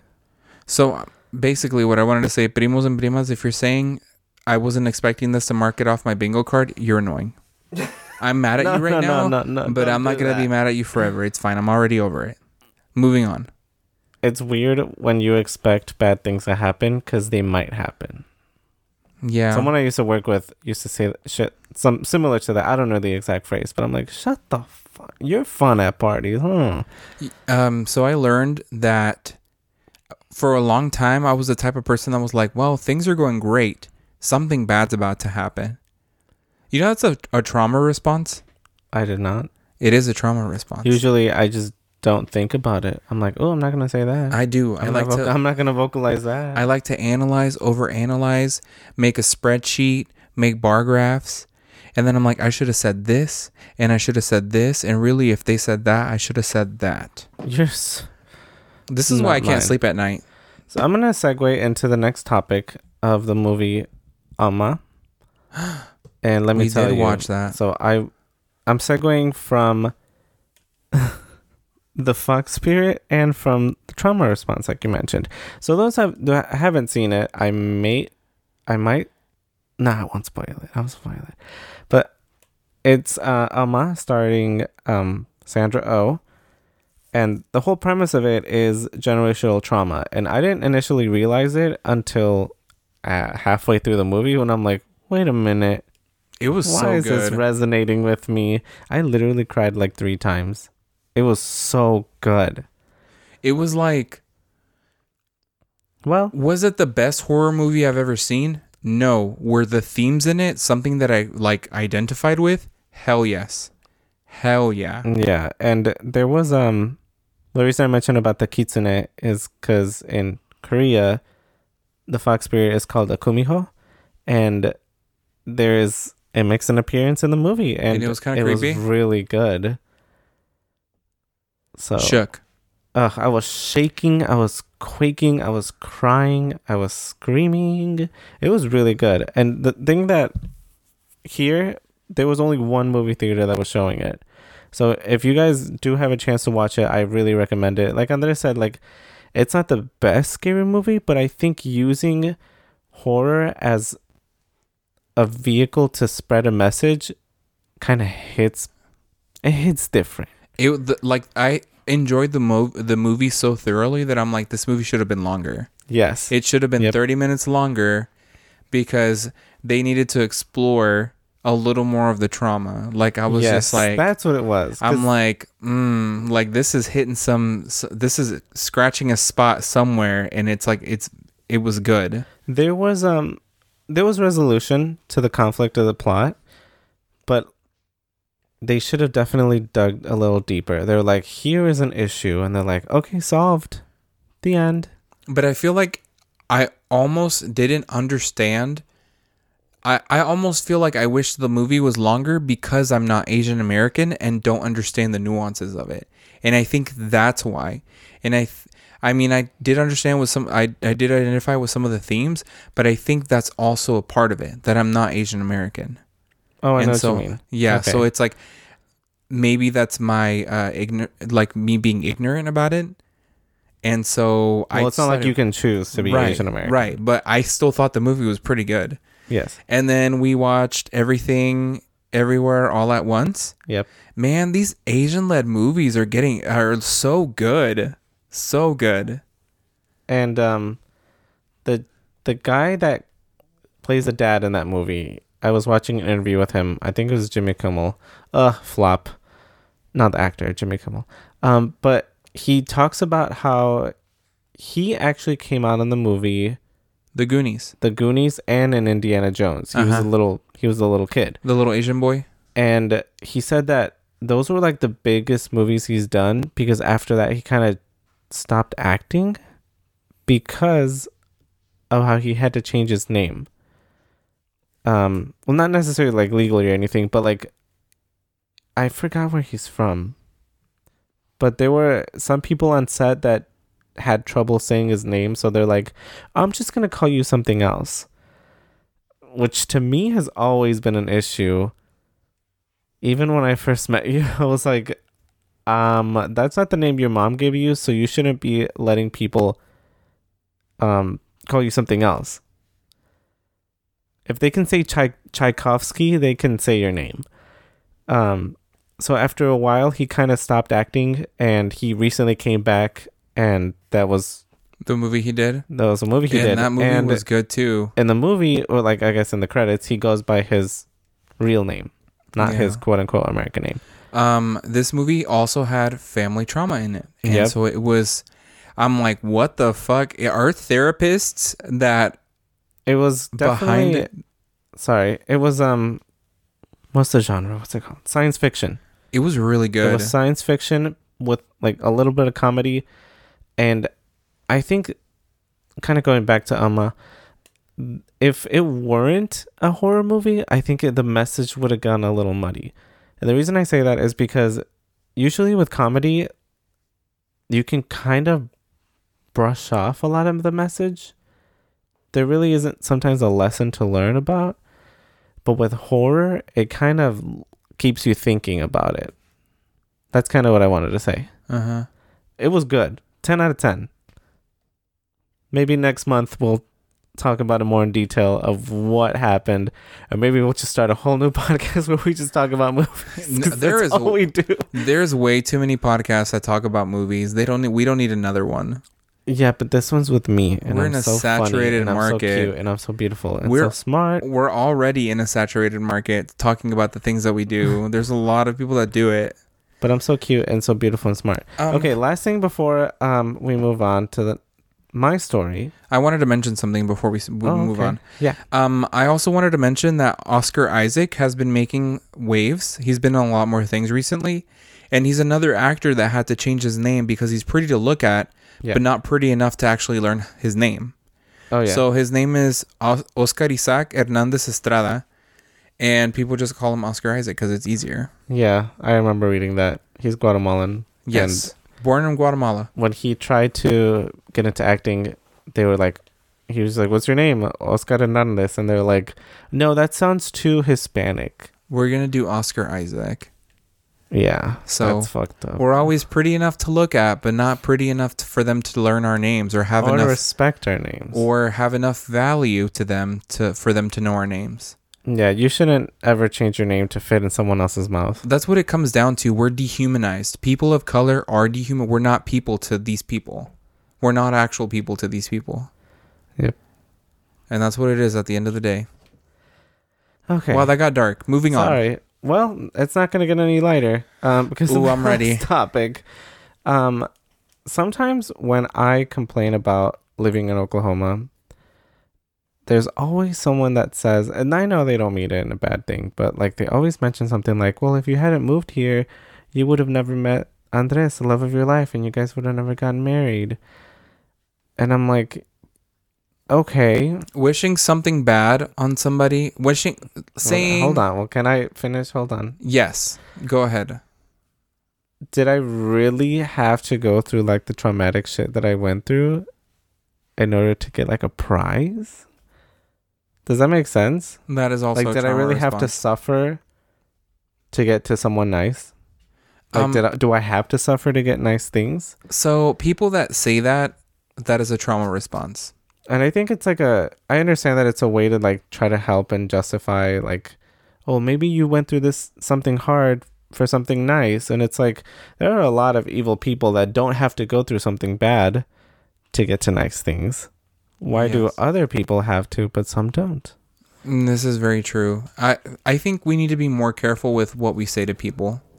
Yeah. Also, um, well, yeah, it's just weird. Like it's like, oh, um, when you say, oh, I hated that. Oh, but if you didn't go through that, you wouldn't have like had this out of it. It's like, yeah, but I fucking suffered for months for this one thing. Yeah. So was it worth it? Do you wish that bad to have? Ha- Are you happy that that bad thing happened to me because I got this out of it? That's true. Why would you wish for bad things? Like, wh- why are you happy that something bad happened to somebody? At the end of like, really, that's that's at the end of the day, that's what it is. Mhm. Like, why are you saying that I should be happy that something bad happened to me? Yeah. Because to be honest, if I, I mean, it's not that I don't uh, like that I met you, but did I really have to go th- through like homelessness and traumatic shit happen to me and panic attacks and anxiety attacks? Yeah, no, it's not. Like, That's was it worth it? Like, I could have just stayed in Illinois. like, I could have just stayed in Yeah. Chicago. um, but I then I like I said, I know people say that to try to help, like saying like, you know, but at least you're here. But it's like, yeah, but I could have been here without all the extra bad shit. Tee, something to think about. And I think that is my last. Ooh, can I talk about something that I learned this week? Oh, okay, yeah. Um, so I was watching a video from a therapist, and she said that um, there are several types of people, but the two of them that she wanted to talk about is people that want to. Um, why some people always get mad when you offer a an answer to a problem, or why people just don't talk to somebody. And let me explain. So what she was saying is that basically she was running into like a patient of hers was mad at her friend because her friend she felt like she didn't want to talk to her. And so she was like, "Well, what do you mean that she doesn't want to talk to you?" And she was saying, "Well, anytime I like I'm going through this hard stuff, I tell her this and she just gives me a response. And the answer like the answer to the problem is what she wants me to do and like go do and that's it. That's all of it. And so basically she was saying there's there's these two types of people. There are the people that try to solve your problems and there are people that listen to you and people are fundamentally different. Hmm. And so you have to realize what type of person you are. Like if somebody's airing their grievances out to you or they're like venting or they have something going on, are you the type of person that's there to support them and um kind of listen to them and kind of like hype them up? Or are you the type of person that's like, well, you're going through this problem, so actually what you need to do to solve that problem is this. And she says, those two people, there's absolutely nothing wrong with you, but talking and conversating is a way that a human relates to one another. Conversing. Yeah, conversing. So, whenever you offer a response and an answer to a problem, it's like you're ending the conversation. It makes them feel like you don't want to talk to them. That's so true. you have to make it clear to your friend, and it's like, hey, is this the type of conversation where you want me to listen, or is this the type of conversation where you want me to offer like kind of like a another set of eyes? Like, do you mm. need help solving a problem? And um, I thought that was so smart. Like, I didn't realize that I had been doing that for a while. Like when when we're talking, like I'm like, do I do you want me to listen or do or can I tell you what I think, basically? And that's I mean I never looked at it that way, and it's it's pretty awesome that people are starting to notice this. Like, it- like she was like, definitely want to say that nothing is wrong with those different types of people because some people just get it and say, oh, this person just wants to talk and doesn't want to hear what I have to say about it. They just want to like bounce ideas back and forth or like air out or like, oh my God, this happened at work today. I hate this girl. And then they just want their friend to be like, I hate her too. Wow, I can't stand her. If that was me, I would have done this, blah, blah, Yeah. blah, blah, blah. Instead of you saying, you should go to HR. So what you need to do is walk up tomorrow, send an em- email to HR and blah, blah, blah, blah, blah, and do this, this, and that. Like, it's th- those are two different types of people like and you have to realize like what what fits at that moment and also to know that like you have to also like understand that the the reason why your friend is giving you a response or like an answer to your problem is because they care about you and they don't want to see you go through bad stuff. So the reason why they're saying, "Hey, this is the answer to your problem. This is how to fix it." It's not out of a place of like, "I want to stop talking to you, like we need to move on from this conversation." It's more like, "I don't like seeing you when you're like this, so I'm going to offer you a response and an answer so you can fix your problem quickly because mm-hmm. I don't like when you're like this." Or not even that. It's like it's like I don't like seeing you like sad or I don't like seeing you this way. It's like I'd rather you be happy. You're my friend and I care about you. So it was very interesting. Wow. Yes. Very interesting perspective.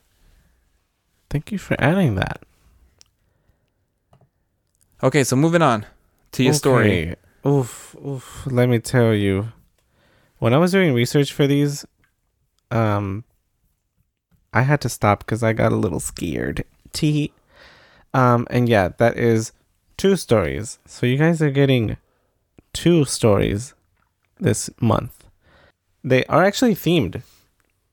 Oh, I'm, I'm excited because I did see you get scared one day. You fucking turned on the lights and came out of the room. I was like, and hi. went to go sit with me for a little bit, and I'm like, "Are you good?" And you were like, "I'm kind of scared." And I'm like Usually like, I turn "Oh, off all the lights and then I kind of wander around the house. But this time I turned on all of them and I was like, hi. You were staying away from the windows, not looking in the mirror. Oh, yeah. Oh, yeah. Wait. Okay. No, it has, like, well, no, it has nothing to do with mirrors, but I'm just Okay. superstitious about um, being scared and then Oof. looking at a mirror, especially at night. Give me a good fucking mirror story. I was standing in front of the mirror and there was somebody behind me. Or at night, I could see somebody step out of the mirror. I don't know why, but mirrors scare the shit out of me. And that is Ooh. why there is not a mirror in our room and there's one in the Put that hallway. in. Put that in the suggestion box. Yes. Okay, so the first one.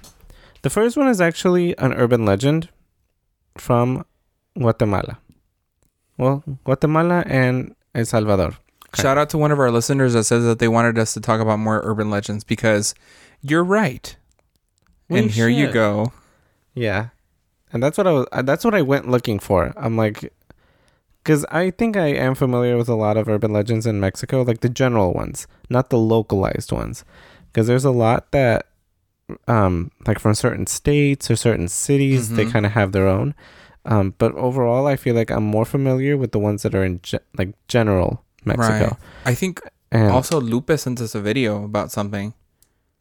I was gonna Oh, watch it later. Hi Lupe. Hi. So I went to a different country and I was like, you know what? I love Guatemala. I just saw a documentary on Netflix about Guatemala and it was so beautiful and I want to visit someday. And I'm like, you know what? I love Guatemala. Let's start there. They got duendes there. They got they, they got duendes everywhere. Do you remember um, Bridget's sister told us a story about the duende when she was a kid? Oh. That fucking story was scary. I still on. think about that sometimes. We have to text. We have to call her and ask her to tell us the story again so I we d- can tell it. I don't remember the details, but I remember it was scary. Yeah. Um, sorry, don't sidetrack me. Okay, so this urban legend originated in Guatemala around the 1980s. Uh-huh. It is actually set in the 1980s as well. Um, specifically in the city of Quetzaltenango, known as Xela. Um, the legend starts with a family consisting of Amilcar, his wife Josefina, and their three children Alberto, 15 years old, Francisco, 11 years old, and Marcela, 4 years old. So, one version of the legend says that they were the Munoz family. It was crazy how detailed some of these versions were because I went through a few of them and I kind of gave the details that the like some of them weren't were general. They're like, oh, this this this person worked here and he had a wife and three kids. Um, but I went with one that was more specific because it had more detail. Right. I mean, I've we've talked about it before that some of these urban legends or stories like name a specific town. In this specific town, at this specific little store, this is what happened. You know, It right gives- across the street from this church. It gives credence So- to it. It like makes it really believable. You're like, Mhm. oh shit, I'm about to Yeah. roll up there and ask about it. I'm about to fucking run into that little abarrotas and say, Señora, esto pasó, es real. Aquí se pareció el diablo. ¿Qué pasó? That's true. And the thing is, is I don't know how, um, what's the word? Propagate? Is that the word? Like to spread? How spread out? What do you mean? I don't know how common this urban legend is. I wasn't able to find like statistics or anything about like if this is like on the same level as like La Llorona or is this more like a Or how No. widespread it is? widespread? Yeah. Or Mm. disseminated? Like how spread out? How I don't know spread? that word. I'm sorry. Oh. But yeah, I, I wasn't able to find anything like definite on whether this is like a story that, you know, everyone kind of grows up listening to or hearing. Maybe I'm using that word wrong. I just realized that it sounds a little weird.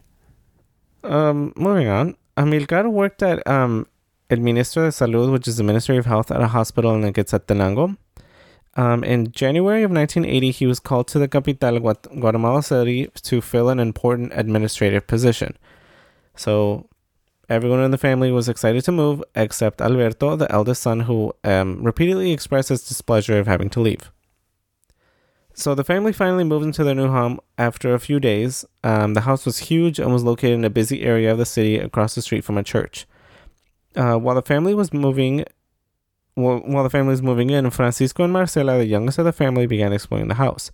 The kids each took a claim at one of the bed bedrooms on the second floor, um, and they started unpacking everything they had bought with them from Xela. Uh, the house hadn't been lived in for years, and the previous tenants had left furniture and old pa- uh, portraits hung in the house covered with white sheets. Uh, Josefina finds an old portrait in the house that did not belong to them, and when she when she uncovered it, she sees that it was a painting of a creepy, grinning clown with its fist up. Uh, so she screams and she says that she's going to throw it out. Uh, the clown painting made everyone really uneasy with its unsettling grin. Alberto tells her not to throw it out of the um, not to throw out the painting, seeing it as a form of revenge towards his parents for making him move to the city. So Ami- Amilcar tells Alberto, if you want to keep the painting so much, you can keep it hung up in your room. So it gets hung up in his room. Oh, I feel like this is not going to a good place. This story was extreme and weird, but I guess so are all urban legends. So fast forward to the next morn- morning, um, Amilcar was the first to wake up and decided against waking everyone up um, to kind of let them rest after the big move. At around 10 in the morning, the children wake up and Amilcar prepares breakfast. He had Marcela go wake up her mother, but she came back after a few minutes saying, Mom doesn't wake up. So he goes upstairs and tries to wake up his wife, but to her their surprise, she was dead. So th- Uh-oh. they try to resuscitate her, but were unable to help her. In a state of shock, Alberto runs to his room, unaware of the added detail in the painting. The clown now had one finger up in its hand. A few days after uh, Josefina's funeral, Francisco fell ill with a respiratory illness. Uh, with his experience in the medical field, Amilcar tries to tries his best to treat uh, treat Francisco, but the symptoms don't seem to make sense, and nothing he does help. He takes Francisco to the hospital where he worked, um, where and he went un- he underwent many tests and treatments, but again, none of them worked. His condition only worsened, and two days later, he passes away. Amilcar calls Alberto to break the news of him to him of his brother's passing, and again Alberto runs to his room crying. And again, he misses the detail of the clown in the painting now having two fingers up. He cries himself to sleep, forgetting that he had left Marcela unattended in the bathtub. And after a few hours, the sound of the phone ringing wakes him up, and he sits upright. Uh, he notices the painting of the clown, now with three fingers up. He notes that it was strange, but doesn't remember if the painting had been like that before. He picks up the phone with it being his father on the other side calling to check up on him on Alberto and Marcela, and that's when he remembers that he left Marcela in the bathtub. So he runs to the bathtub where he finds Marcela's lifeless body floating in the overflowing bathtub. He runs back to the phone to tell his father what happened, and Amilcar speeds over to the house to try and resuscitate Marcela. Or I guess he like he sped over to the house to help and resuscitate her. As he nears the house, he loses control of the car in a roundabout and smashes into a concrete barrier a few meters from the house. Alberto hears the crash and runs back to his room that had the largest window, where he sees his father lifeless in the front seat of the crashed car. Horrified, he closes his eyes and turns, turns around, wishing it all to be some joke. When he opens his eyes, he sees himself staring directly at the clown painting. In front of his eyes, Alberto witnesses the clown lifting a fourth finger and smiling back at him, telling him, Ahora sol- solo falta uno. Like now there's only one missing. So anger overtakes Alberto and he runs out of the house to the church and he kneels down and begins praying.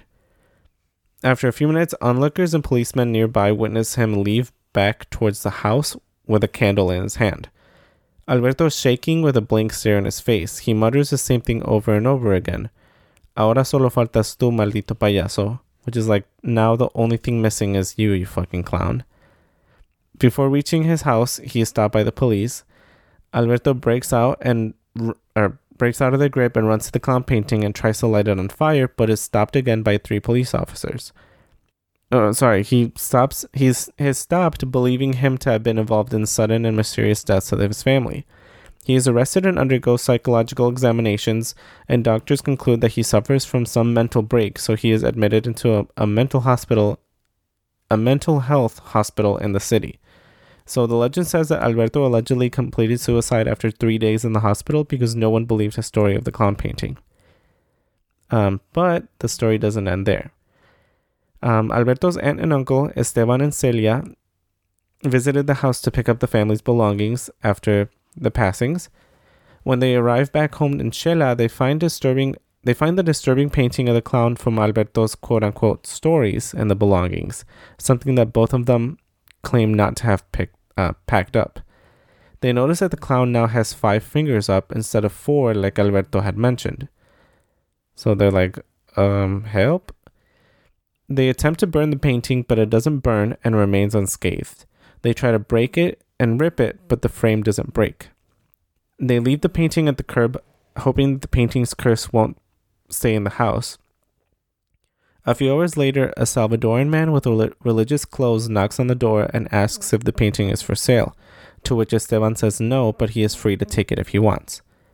The man uh, thanks him and takes the painting, but as the man turns the painting, Esteban is able to catch a glimpse of the painting with the clown now having a clenched fist near his face, almost as if resetting the count. Weeks later, on the 24th of March 1980, very specific date, okay? Oof. The family sees on the news of the murder of Archbishop Oscar Romero in San Salvador at the hands of guerrilla fighters due to the political instability in Salvador in El Salvador at the time and I guess he was a real person. Um, Esteban recognizes the man's face as the man that had taken the clown painting. The painting is lost after the archbishop's death, but the legend says that there are multiple theories of its whereabouts today. Can I throw out a theory? Okay, go ahead. The Vatican basement. I want to immediately say that. Okay. I guarantee you they have weird, creepy shit in that basement. Is that one of the theories? Maybe. Okay, let's, let's okay, let's go, let's go, let's go, let's go. Let's the first good. one is that guerrilla fighters took the painting and use it still for sinister purposes. No details on that. Unfortunately, I couldn't find anything. They're like, we want to kill you, but we don't want to get caught. Here's this painting. Here's this painting, and they drop it off at their house. Another one says that it was taken to the Vatican to be studied after the Archbishop's murder to be further studied. Um, Another is that it was auctioned off and purchased by an extremely wealthy man in Asia. The most accepted theory, I don't know by whom, but it um it said the painting made its way back to its original painter, a woman named Rosemary Kennedy, who had painted it in 1941 as a curse against her family after a failed lobotomy was performed at her against her will, which only worsened her psychological disorders and was put into a mental asylum until her death in 2005. Supposedly, the painting. Um, How did this painting end up in Guatemala? Rosemary Kennedy that? sounds very like Hey, you never know. white. Rosemary Kennedy. La Rosemary. That you don't know her? I don't know. I don't want to like ruffle any feathers, but that name doesn't sound Guatemalan to me. You don't know? Yeah. There's a Rosemary in Guatemala right now. She's listening to this like, what the fuck? um, but yeah, supposedly the time period between um Amilcar's family owning the painting to when um the archbishop having it, between those years, supposedly the Kennedy family did not experience anything bad. But afterwards, supposedly like they've been like family members just die and out of mysterious Left and right, left and right. yeah mysterious circumstances That clown's running out of fingers. he keeps having to reset him He- it would be so weird if he uh, like had ten fingers up and then he had one foot and he was like had one toe tragic like pointing it. but yeah so that was the urban legend That's scary. Of- el cuadro del payaso I want to just say that like I am of sound mind. I am of sound body. okay I am not thinking of doing anything. So if I come up missing, it was the Vatican. I'm just saying because they, they, know are I found responsible they knew I found them out about this painting and it's there. Could you imagine if that fucking painting showed up to our house after this hell episode came out? no i would take it to our neighbors I really don't want to get that They're PO loud box as hell anyway. anyway, You know, so- one of our listeners is gonna send us this painting, like a, like a copy of it to our You PO know box. what? Nope, we are no not PO getting a PO box anymore we're not getting a PO box. Sorry, guys. Okay, so second story. This one was actually suggested by one of our listeners, Jennifer. So hi Jennifer, thank you for Hi, Jennifer. suggesting this. Um, this is called El Fantasma Payaso de Nuevo Laredo. Oh my god, I forgot. You really love these clowns, huh? I forgot my sources. So for the first story, El Cuadro del Payaso, my sources were a Guate Historias article, um, a YouTube video by Dark Moon. That one I think was what scared me because in the video it's like a picture of the painting supposedly. Um, and the third one is the Guate article for El, Paya- El Fantasma Payaso de Nuevo Laredo, which translates to the clown ghost of Nuevo Laredo. Um, my articles were a multimedios article, uh, Plaza de los Fundadores article, a TikTok by at Dances with Werewolves, and a TikTok by at dot Natalia Casgo.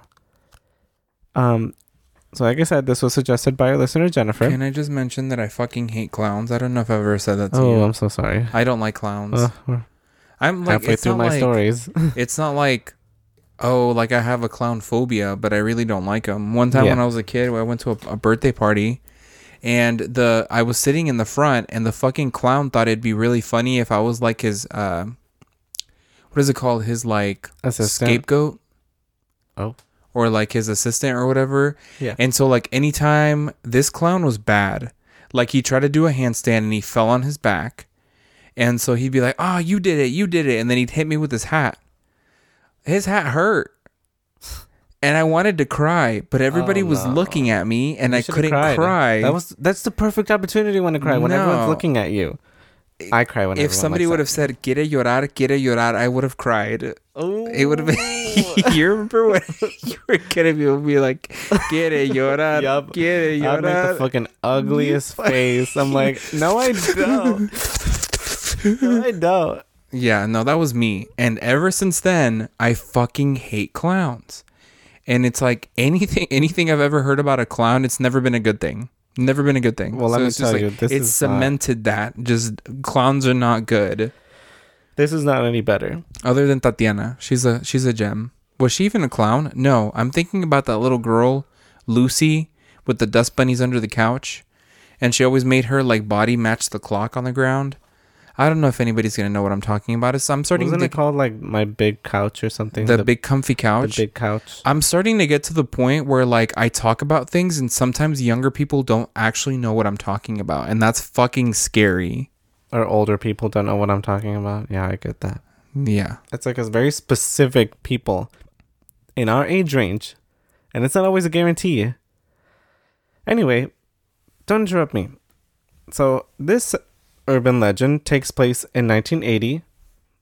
Complete coincidence, I swear. In Nuevo Laredo, Tamaulipas, Mexico.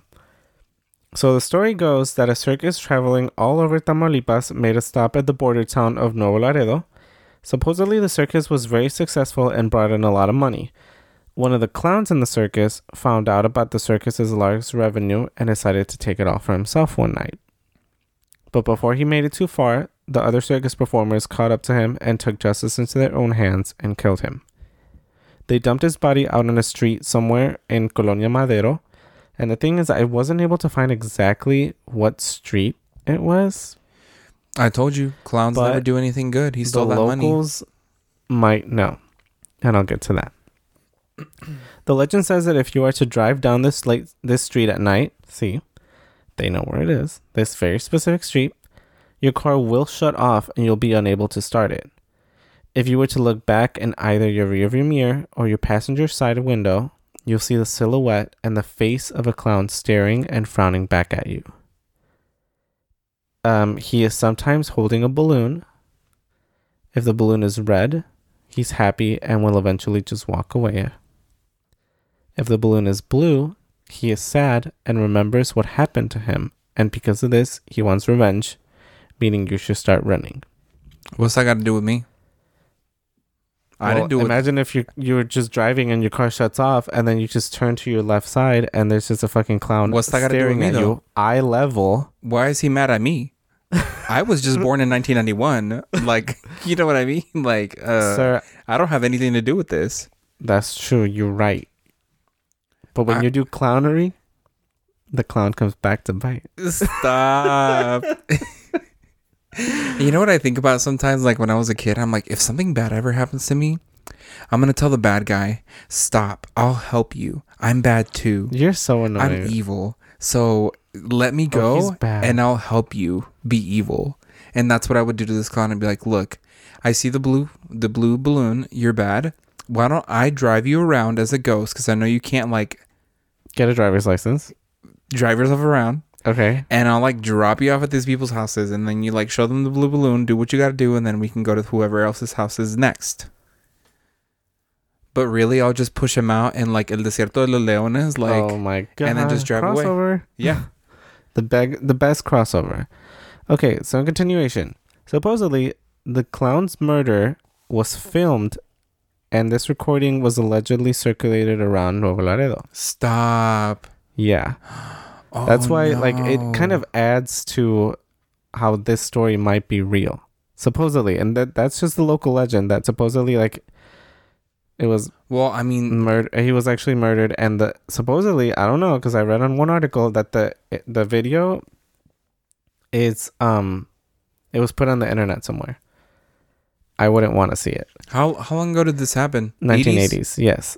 So legend says that the clown will continue to appear in Colonia Madero until this film is destroyed. Until then, he will continue to appear to unsuspecting people unlucky enough to drive down the street at night. Local rumors say that a group of teens went out looking for the phantom clown one year on Halloween night, and while they waited in Colonia Madero, they began to mock him. He manifested to them by possessing one of the girls in the group. The girl was taken to a priest who performed multiple exorcisms uh, exorcisms for a whole week until the spirit left the girl's body. There are supposed reporting sightings of the phantom clown to this day, with photo evidence of the encounters. And I actually found pictures, and it's not. Um, it kind of reminded me of that trend where remember how clowns would just during the up- election time. Was it election time or yes, was it, it was after? like right before Donald Trump got elected. Around that oh time. yeah, yeah, yeah. Okay. f- yeah, like Yeah. back in like 2016. So I don't know if those pictures are from that, but there are some that um could definitely be the ghost clown. I think it this just really doesn't happened. look like a real person. I don't know. I think this really happened. Those pictures may not be real, but I think this really happened because in Mexico, it is not uncommon that towns, when they feel like justice has not been enacted, Hmm. that they took justice upon themselves and didn't talk about it. makes sense. That is something that happened a lot. People getting hung, shot, and then buried. That happened a lot. yeah. I mean, if it was that he stole money from them, like, yeah. So that was the legend of El Fantasma Payaso de Nuevo Laredo. Oh hell yeah! You better post those pictures on Instagram because I'm gonna be looking at them. Okay. Please do. That's I'll, scary. I'll post one. We have some good stuff today. We both did creepy stuff today. Yup. And let me tell you, I was getting chills when I talked about um how he shows up like in it. Supposedly he shows up on your rear view mirror. Like if you're looking back, he'll show up like in the back. Uh huh. Um or next to you, like next to your what's it called? Passenger side. Uh huh. Like at, at eye level. So when you turn, he's like already crouched down staring at you smiling. So and I kind of wanted to go more into detail of like clown fears cuz like you mentioned that there is a phobia about it. Uh huh. Um but I think that kind of that's more of a recent thing. Cuz I think the concept of clowns has been kind of around everywhere. Um I guess for a really long time I mean, but I, I think more like scary movies have kind of ruined that image and kind of made it scary. Also, John Wayne Gacy. Yeah. And that can probably be my case for another month. But those two, specifically it, when I'm referring to movies, those have kind of spread this image about clowns that they're scary when before I'm sure that they were considered like, you know, something you see at children's parties and something silly and laugh at and approachable. Um, but now because of movies that have come out, um, like it, for example, because that's the only one I can think of right now. They've kind of ruined that image for them. Uh huh. I don't want to get weird with it or anything, but like, what really bothers me about people that there's, and I'm not gonna say that all clowns are like this, right? But there are certain people that put the makeup on to be a clown, and their eyes don't match. Okay. And what I mean by that is like when you're a clown, you put that funny makeup on, you put those funny clothes on, and you jump around and you're dancing around, but their eyes look sad or their eyes look like they've seen something and it doesn't match the happiness and the like what it's supposed to be. Like you Hmm. can tell that that person's been through a lot and they're they got to that point and they don't want to be there. I don't know how to explain it. Like, I don't know if anybody will understand what I'm saying, but not all people are like that. Yeah. Some people like they put the, they don it, and I can tell that they genuinely like being a clown, and their eyes just like look bright, and that they like their job, like they they want to be there. Okay. But it's like there are I certain know what you people where it's like, oh, like this is where they ended up. Like they didn't actually want to do this. This person has been through a lot, and they look sad.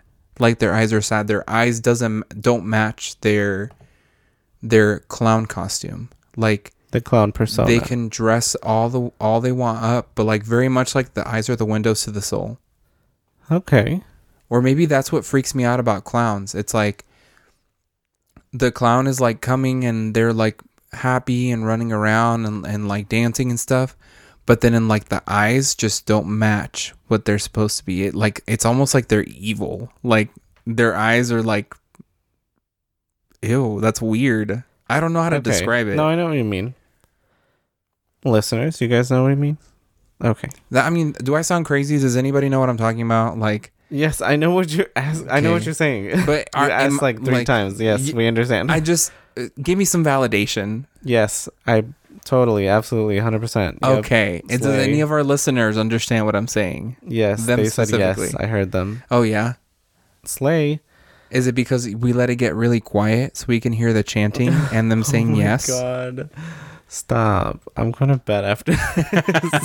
You're not gonna be able to sleep.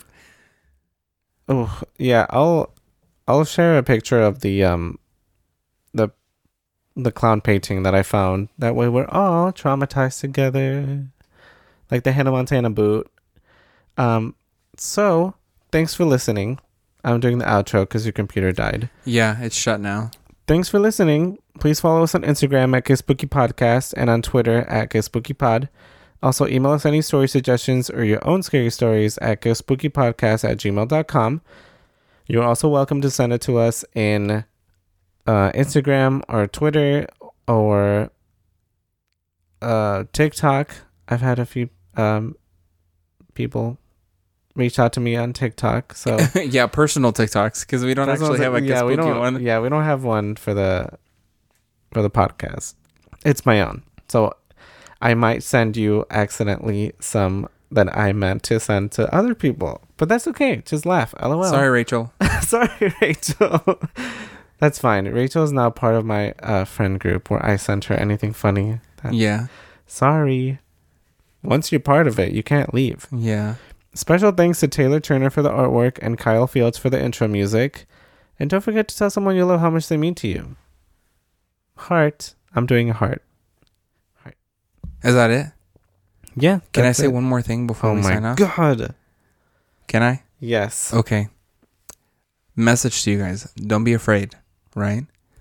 But if you wake up in the middle of the night and you have to go to the restroom, turn the lights on and make sure not to look in the mirror. Shut the fuck up. Everyone now is mad. Bye. Goodbye.